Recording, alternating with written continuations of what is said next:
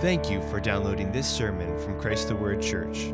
If you would like more information on how Christ the Word is reaching, raising, and teaching generations in Northwest Ohio and Southeast Michigan, please visit us online at ChristTheWord.com. We're turning in the uh, Word of God to Matthew chapter 10, where we will read together this morning as our passage, a very long portion, and we're going to spend next week in it as well. And it's verses 16 through 42 of Matthew 10. Would you stand with me for the reading of God's Word? Behold, I send you out as sheep in the midst of wolves.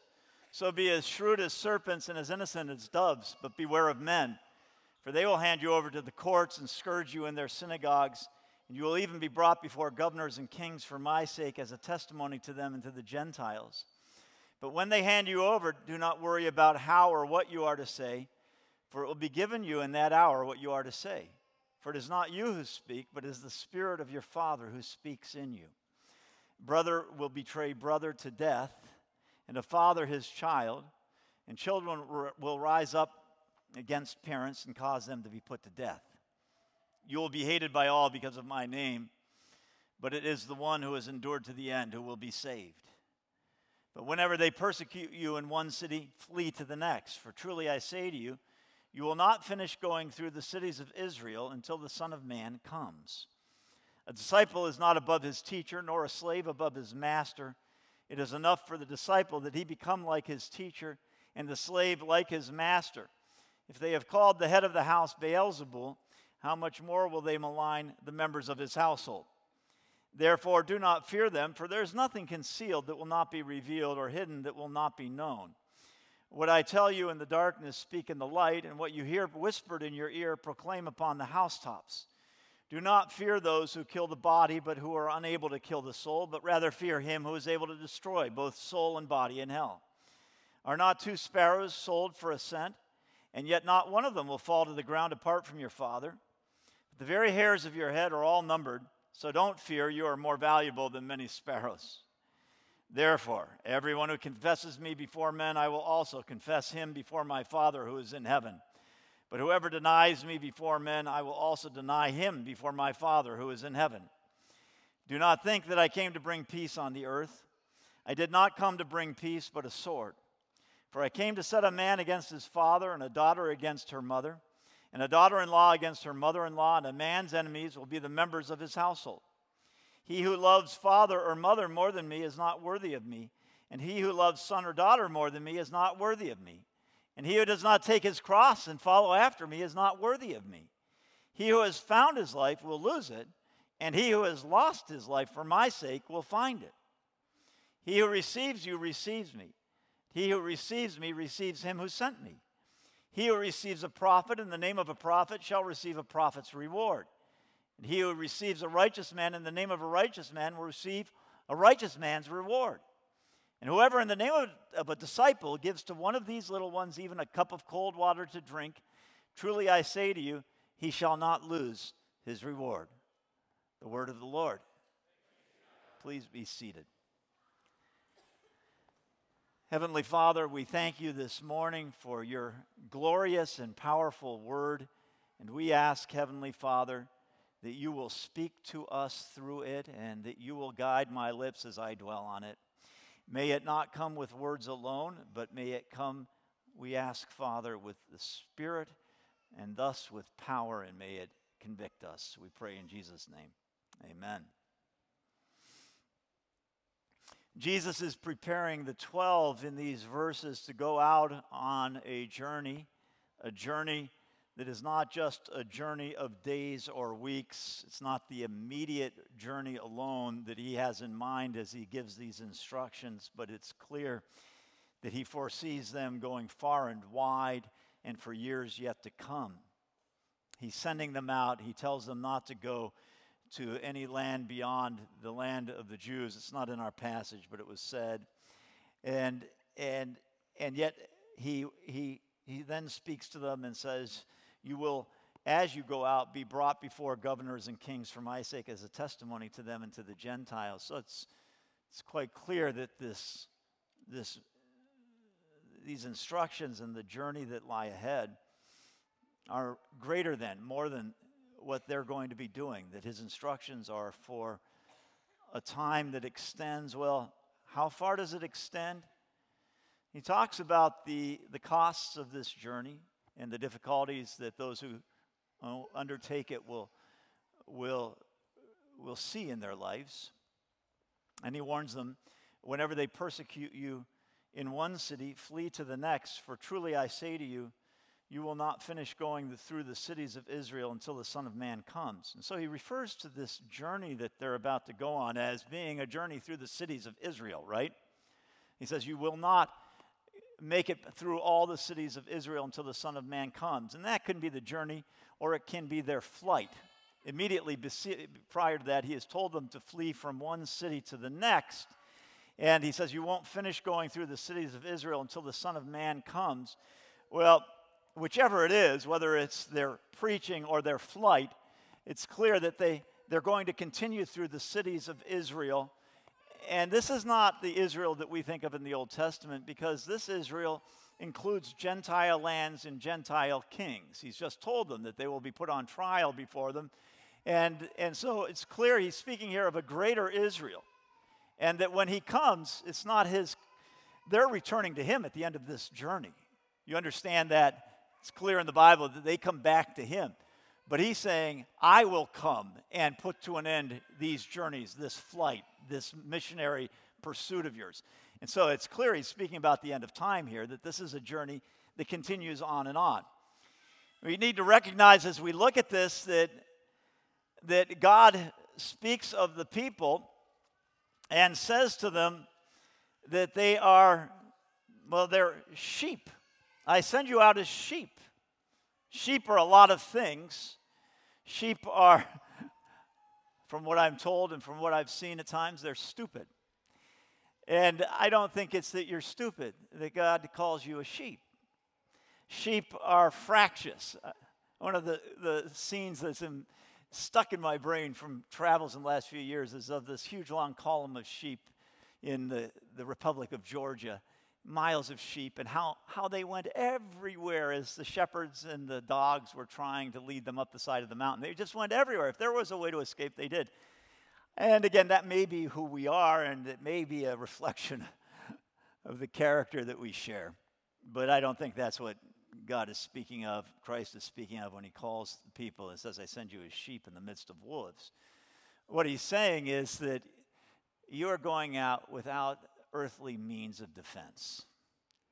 You're not going to be given atom bombs and swords, and you're not going to be given loads and loads of money. You're going to go out and you're going to feel naked. You're going to feel bereft of all the things that would, would indicate power. You're just not going to have those things. This is what the Word of God says. You're going out as sheep in the midst of wolves. And therefore, Jesus is speaking here to sheep. And he's saying to them, I want you to be encouraged as you go out because there are certain things that are true. Certain things are true. Certain of those certain things are that it's going to be hard. We're going to speak about that. But then beyond that certainty, there's another certainty as well, and that is that God will be with you and that God will give you strength.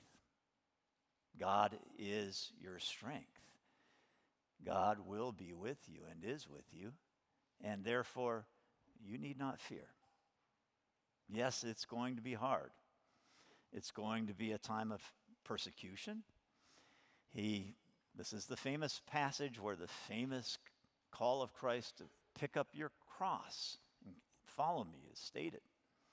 He's talking about this journey that, that his disciples are about to engage in, and really it's what all of us are engaged in, isn't it?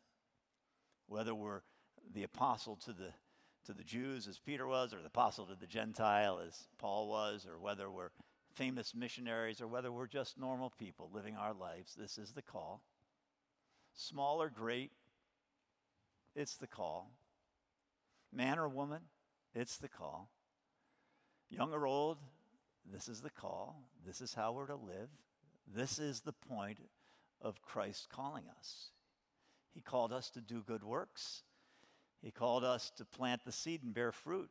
This is your calling, and it's mine. It's the calling of the mothers in our midst. And it's a great and glorious calling because the mothers who fulfill their job well, despite the opposition that comes when you're a faithful mother in this world. The mothers who do their job well will have more impact on this world than any other people at all. And I mean it.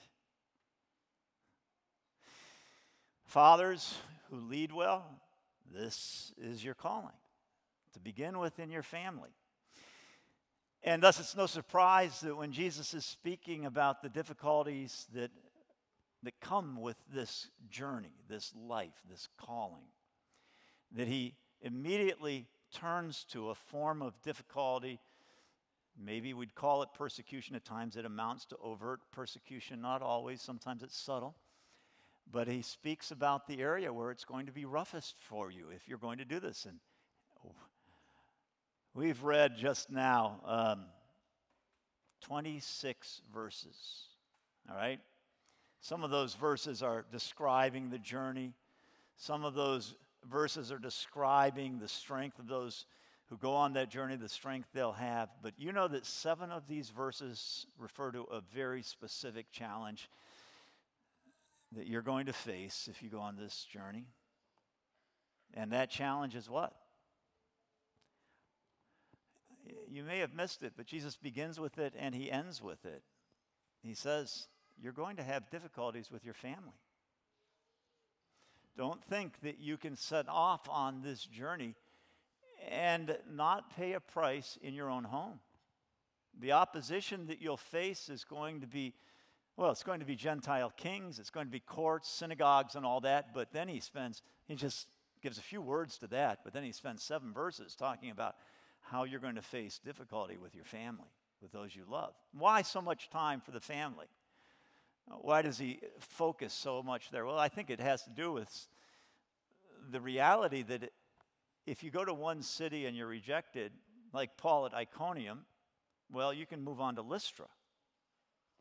There's another city down the road, and Paul has said, or Jesus has said, move on down the road. But your family is a lifelong relationship. You can't escape your family. And Jesus himself, who speaks about this challenge here, was one who was persecuted by his family. His mother and brothers came to take him away, saying he's gone mad. In the midst of his, can you imagine what that would be like?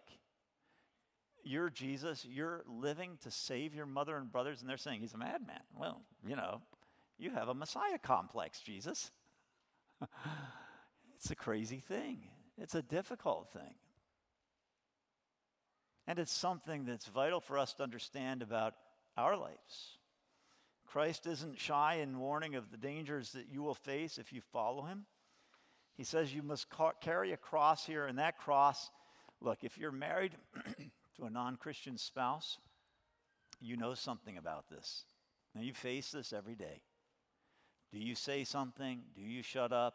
Will you offend? Will you get someone angry? It's just chronic, and you're bound with them. You can't move to the next city. You've taken a covenant. You've made promises, and you're not going to break that. It's hard. If you're the only one who loves the Lord in your family, it's dark. It is. It's hard. And when you speak about God to your family and you talk about your new relationship to Jesus Christ, and they look at you like you've grown a third eye or uh, a, a second nose below your first, like, what has happened to you? You've left our, our line. You're, you're part of another line. How could you be growing up in our midst and suddenly turn into this? Well, that's, it's not an uncommon thing. It's not an uncommon thing. And the Word of God says you need to be prepared for this. You need to be prepared, parents, to be willing to take a stand for God when your children are on you not to do it. You need to. Dear old man in the church I was first pastor of lost his job during the Depression. Spoke about how every week he'd come, and on one day, I don't remember what day of the week, he'd come down and there under the doormat or inside the milk box, somewhere on the front porch, he would find a $10 bill. And that was what they lived on. $10 a week slipped into his, mail, uh, his, his milk box or under his mat. And he would take one of those dollars every week and he'd put it in the offering plate as it went by in church. And his kids, who were nearing being grown at that time, would look at him and say, Dad, that's not what those people or whoever gave us this money for. They'd be unhappy if they knew you were giving it to the church. And he'd say, I'm doing it to honor God. Years later, that, that man's wife, he had died, and that man's wife, I spoke to him about one of their children. And I, she had told me about his life. I was a new pastor, I was young. And so I didn't know him. She told me about his life, and it was a catalog of miseries, of, well, of sinful miseries. You understand what I mean? It was just, and he did this, and he, he left his wife for this woman, and he's, he's an alcohol. I mean, she didn't say alcoholic, but you could tell. And, uh, and just, and so I, I looked at her and I said, So you want me to pray that your son comes to know Jesus? And she looked at me with kind of anger in her eyes and said, No. He went to the altar when he was 12. He's a Christian. And I thought to myself, how different from her husband. Her husband had said, We're going to follow God.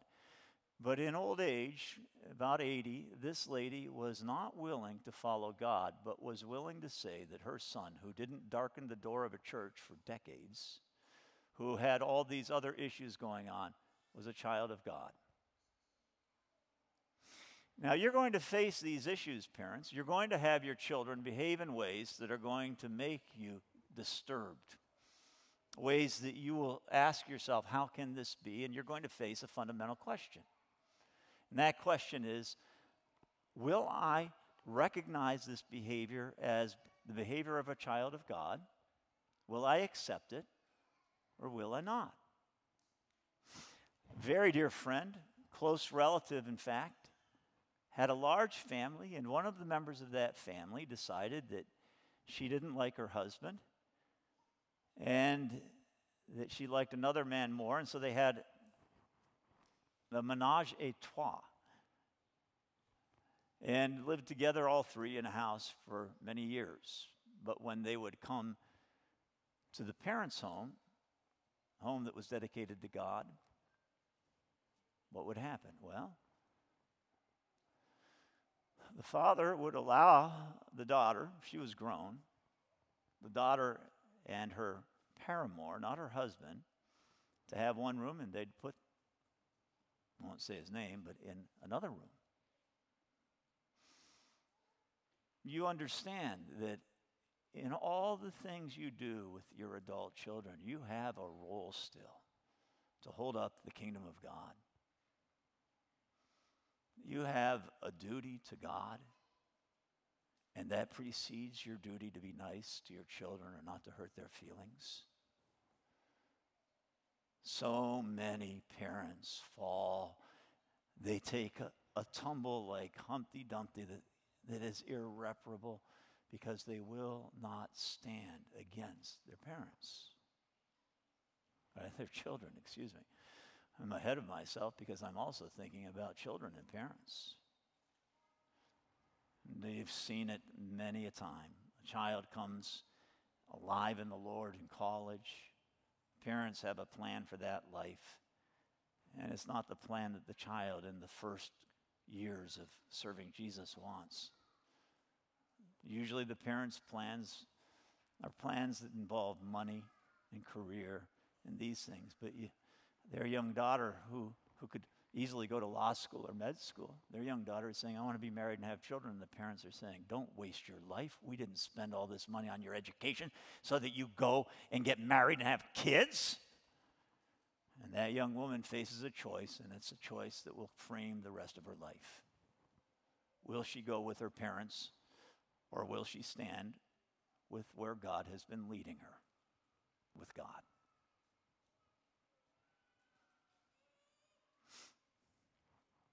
It's an important question.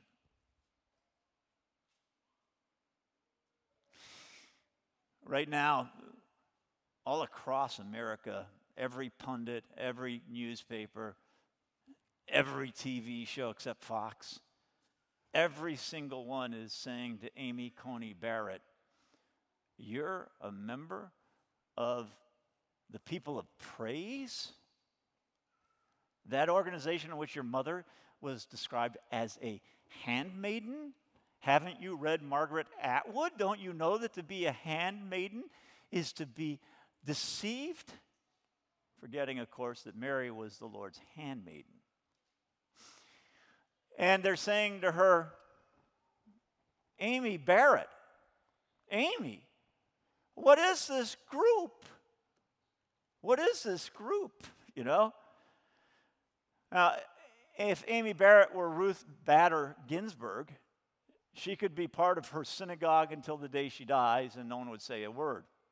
She could be a member of every crazy kook society on earth and people would say, ah, eccentricity. But let a, a younger justice be nominated to the Supreme Court who says, I have a, a supreme loyalty to Jesus Christ, and the attack comes on. And the attack is not on people of praise. You understand? The attack is through the people of praise on her family, who are all involved in that group, and on Jesus Christ himself, who's honored in that group, I believe. I know members of that group, and I know that many of them really believe in Jesus. And so, what the world is saying to her is Amy, drop your family, drop this group. They're not saying drop Jesus, but of course, the message is incomplete. What they're actually saying and not saying is drop Jesus. And if she leaves that group in order to, to achieve her goal in life to be a Supreme Court justice, she will have given in to the attack and she will have departed from Jesus. There isn't any compromise when it comes to Christ. He demands everything we have. So I want to speak to you this morning about what Jesus says here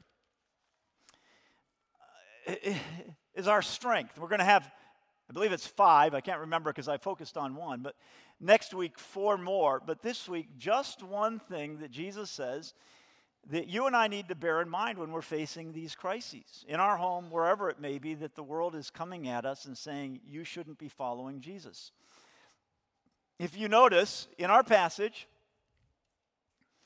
Jesus says a disciple is not above his teacher, nor a slave above his master. It's enough for the disciple that he become like his teacher and the slave like his master. If they have called the head of the house Beelzebul, how much more will they malign, speak evil of the members of his household? What Jesus is saying here is, I know what they say about me, and we know it from Scripture as well. That the, the accusation was that Jesus was, was doing what he did because he was allied with Satan. Beelzebul means Lord of the Flies. It's not a good book, it's not a good name. Uh, and uh, Jesus is saying here, they call me the Lord of the Flies. I understand that.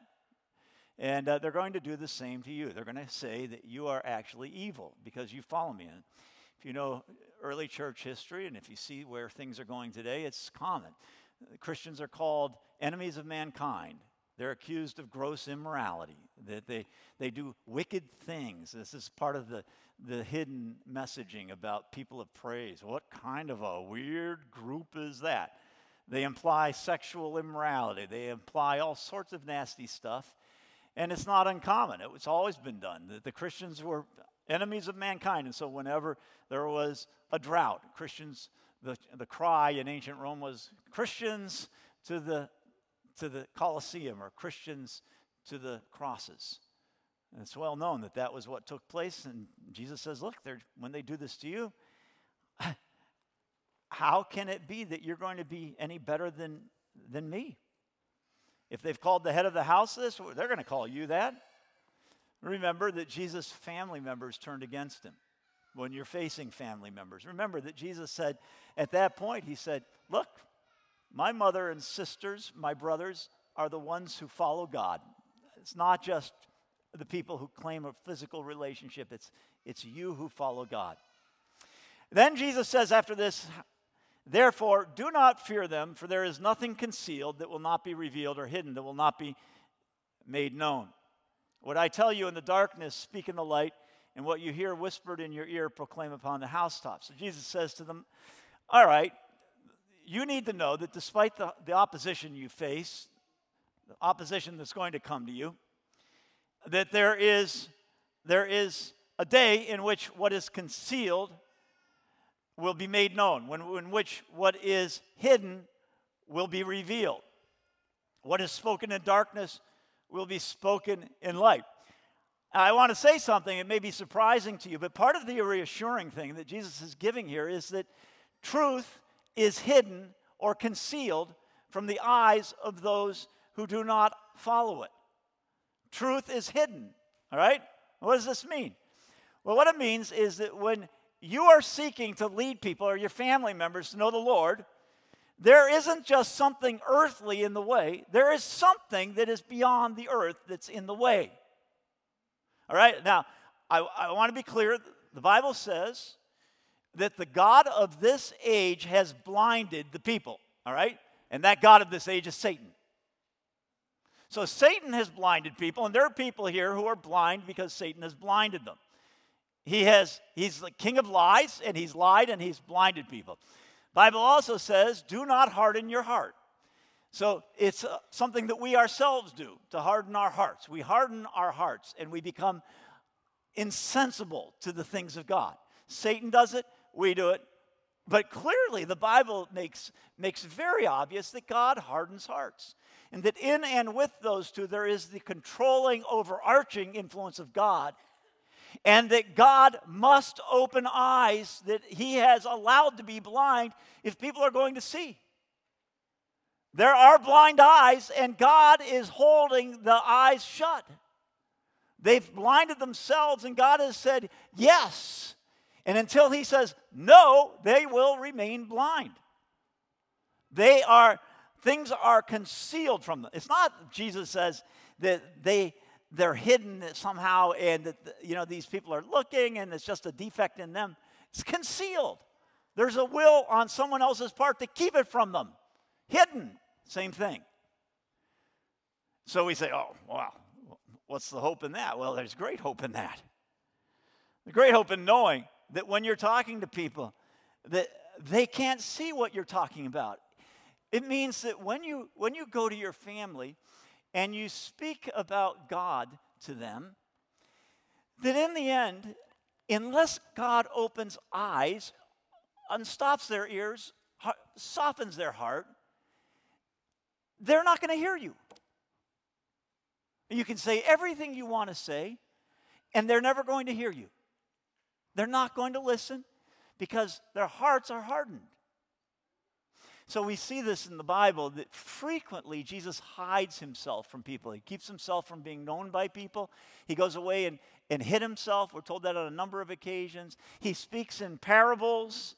And the disciples say, Why do you speak in confusing parables? Why don't you speak plainly? And he, he speaks to them and he says to them, You know, I'm doing this because it is to be concealed. I'm doing this because God does not want them to know this yet. I'm doing this, he says, it quotes Isaiah You will keep on hearing, but will not understand. You will keep on seeing, but will not perceive. For the heart of this people has become dull.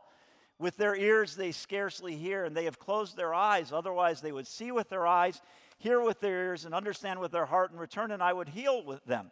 Then Jesus goes on and says to the disciples, But blessed are your eyes because they see. You understand, this is Him speaking to you. Blessed are you that you see because they see, and your ears because they hear.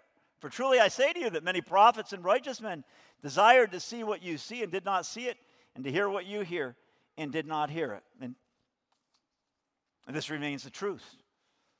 The things of God that we speak I speak to those who don't know God this morning. I speak to some whose, whose eyes are clouded. I can't make you see by, by saying, Look, look harder, look, can't you see it? I can hold it up in front of a, a blind man. I can hold my hand out and say, Look, how many fingers? How many? Tell me, tell me. He can't see that. He may eventually, because you press him so hard, make a guess and maybe even light on the right number, but that doesn't mean he's seen it. We need to understand this when we're speaking about God to people. They don't see what you see. So, what are you doing? Why are you speaking to them? You're doing it because God has told you to do so. because you're an ambassador of a great king, and because he may cause what you say to fall on fertile ground. But you can't make that ground fertile. Only God can. There must be a miracle for a person to come to Jesus. It is a great miracle. It is a life being transformed, and only God can do that.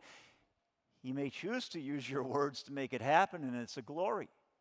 But you need to have a certain humility when you come to preaching and teaching and speaking to your family and your friends about Jesus and understanding that you can't make the blind see.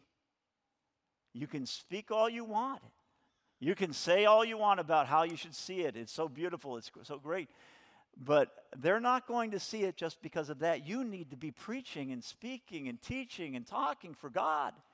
Your audience ultimately is God. You're, you're seeking to glorify God by speaking about Him and hoping that God, out of His mercy and goodness, will use your description of Him, which you're pouring out before Him. And He's proud of you as you do that.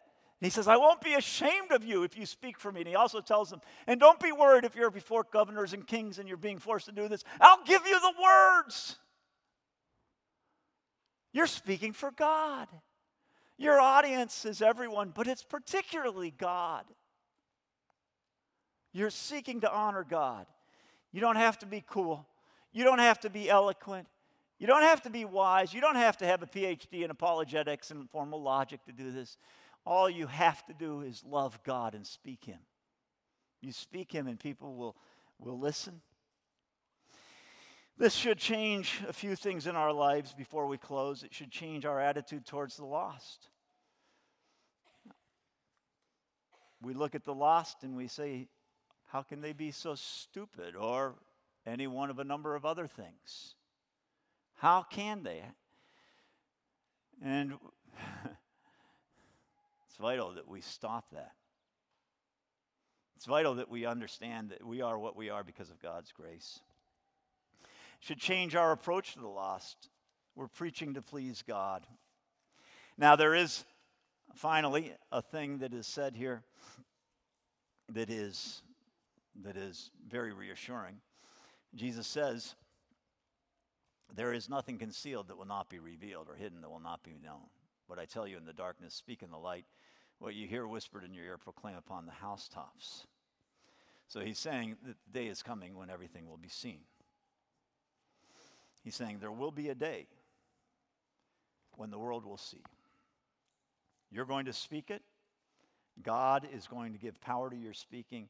And ultimately, this is a, a promise that He will return and He will demonstrate the truth of what you are saying before the whole world that denied it that one day there's coming a day when, at the name of Jesus, every knee shall bow on earth, under the earth, in hell, and in heaven to the glory of God the Father. A great promise, a great promise. One day, vindication. One day, God will say, Yeah, they're right, and He'll come in power, and He'll come in such power that the world will shake. It will be like lightning flashing from east to west, and the whole world will see that the Christians were right. You may be alive then, you may not, but you will be vindicated on that day, and you will be vindicated in this day. The world will see the truth that you speak ultimately as they see you. It will be evident. So I want to speak in closing to those of you who don't really see Jesus, who see Jesus but see other things as well, perhaps. You don't see Jesus as the whole end and whole purpose and whole goal of your life, but he's one of a number of things, or maybe he's not even there at all. What should you do? We've said that God has to remove the blindness, that God has to open the ears. So, what should you do if you don't see Jesus? Well, it's interesting that Jesus, after his resurrection, appears to several women, and they go and tell the disciples that they've seen Jesus, and they don't believe the women. Then Jesus comes and is in their midst, and he says, Here I am. And he, it says, chastises them for their hardness of heart. He says to them, You fools, why didn't you believe the women? You idiots, you should have believed. I'd been telling you this, they told you this. Why do you not believe? He says, Your hearts are hard. And the implication, of course, is that they should soften their own hearts. And it may be that God has hardened your heart, but your call, God's call to you, is to soften your heart. Actually, work to soften your heart. Now, when Jesus sends his disciples out, they're to preach the nearness of the kingdom, and they're to preach a message that softens hearts. They're to preach repentance. How do you soften your heart? You say to God, You know what, God? I don't see it all, but I see something, maybe a bare glimmer in this darkness. And in that bare glimmer, I understand that you're God and I'm not. Please show me more. It's amazing how you will spend years of your life pursuing something. You'll give yourself to pursuits that are some of them good, some of them vain. Years ago, when I was a, an intern out in California, there was a, a guy who came to the church and needed money and needed money. I've told the story. I was the only guy on the staff who'd give him money. I'd give him my money. And uh, the other people would look at me like, okay, you'll learn. Well, I, I, I, hope never to learn what they wanted me to learn, but I did learn something. Um, this guy eventually one day showed up and uh, he'd won the lottery. He'd been buying lottery tickets with my money. and uh, all the other pastors looked at me and they went, Okay, David, you learned. He disappeared. That man disappeared. This was his first break. He won like $30,000, $40,000 back in the mid 1980s. Disappears. He's gone six months. I don't see him. He comes back and he's a broken man. He'd taken his thirty or forty thousand dollars. He'd gone to Nevada. A friend had told him that there was silver in the hills there, that he knew an area where there was silver. He had spent his thirty or forty thousand dollars in six months searching for silver in the hills of Nevada. Six months of his life, all his money on nothing. I've seen some of you chase girls for years. I've seen some of you young women say no to guys for years. You're looking for something, and you keep looking and looking. If you need advice on good ones, come to me, all right? I, I, this is an aside. It's no cost for that advice. I see plenty of great young women in this church and good young men. So if you want that advice, come to me. But let me just say, um, you're willing to put off for years something in pursuit of what you think is best. You've done it at work, you've done it with your cars, you've done it with your vacation homes, you've done it place after place, you've put off gratification, you've, you've sought and sought. We're talking about your eternal soul. We're talking about all of life and eternity to come, and I'm calling you to pursue God. I'm saying to you, okay, you may not see it yet, but God loves those who pursue Him. If you repent and you say to God, God, I'm a sinner. I don't know the way out of this dead end street, but I know you're the God who can take me out. Help me. God will open your eyes and you will see glory. So I call on you repent, turn away from your ways, soften your heart, say to God, repentance is a simple thing. It's saying to God, You're right and I'm wrong, and I'm going to try to live your way. And then God comes in with his power and it overwhelms you. It's like a jet turning on its afterburners, and you see God, you see his glory, and your life is transformed. So I call you, repent. Turn to God. Ask him to open your eyes because if Jesus isn't first in your life, your eyes are closed. Let's pray. Heavenly Father, I thank you for your word. I thank you for this congregation, Father, and for the privilege of preaching to them. Father, their fate is, is my responsibility, and I ask you, save them, every one of them. May they live for you, Father. May they see the glory of Jesus. May their hearts be touched by the, the gift of repentance. May they live for you, Father. May they understand the reality of eternity coming when everything will be seen including whether we lived for you and loved you. We pray it in Jesus' name. Amen.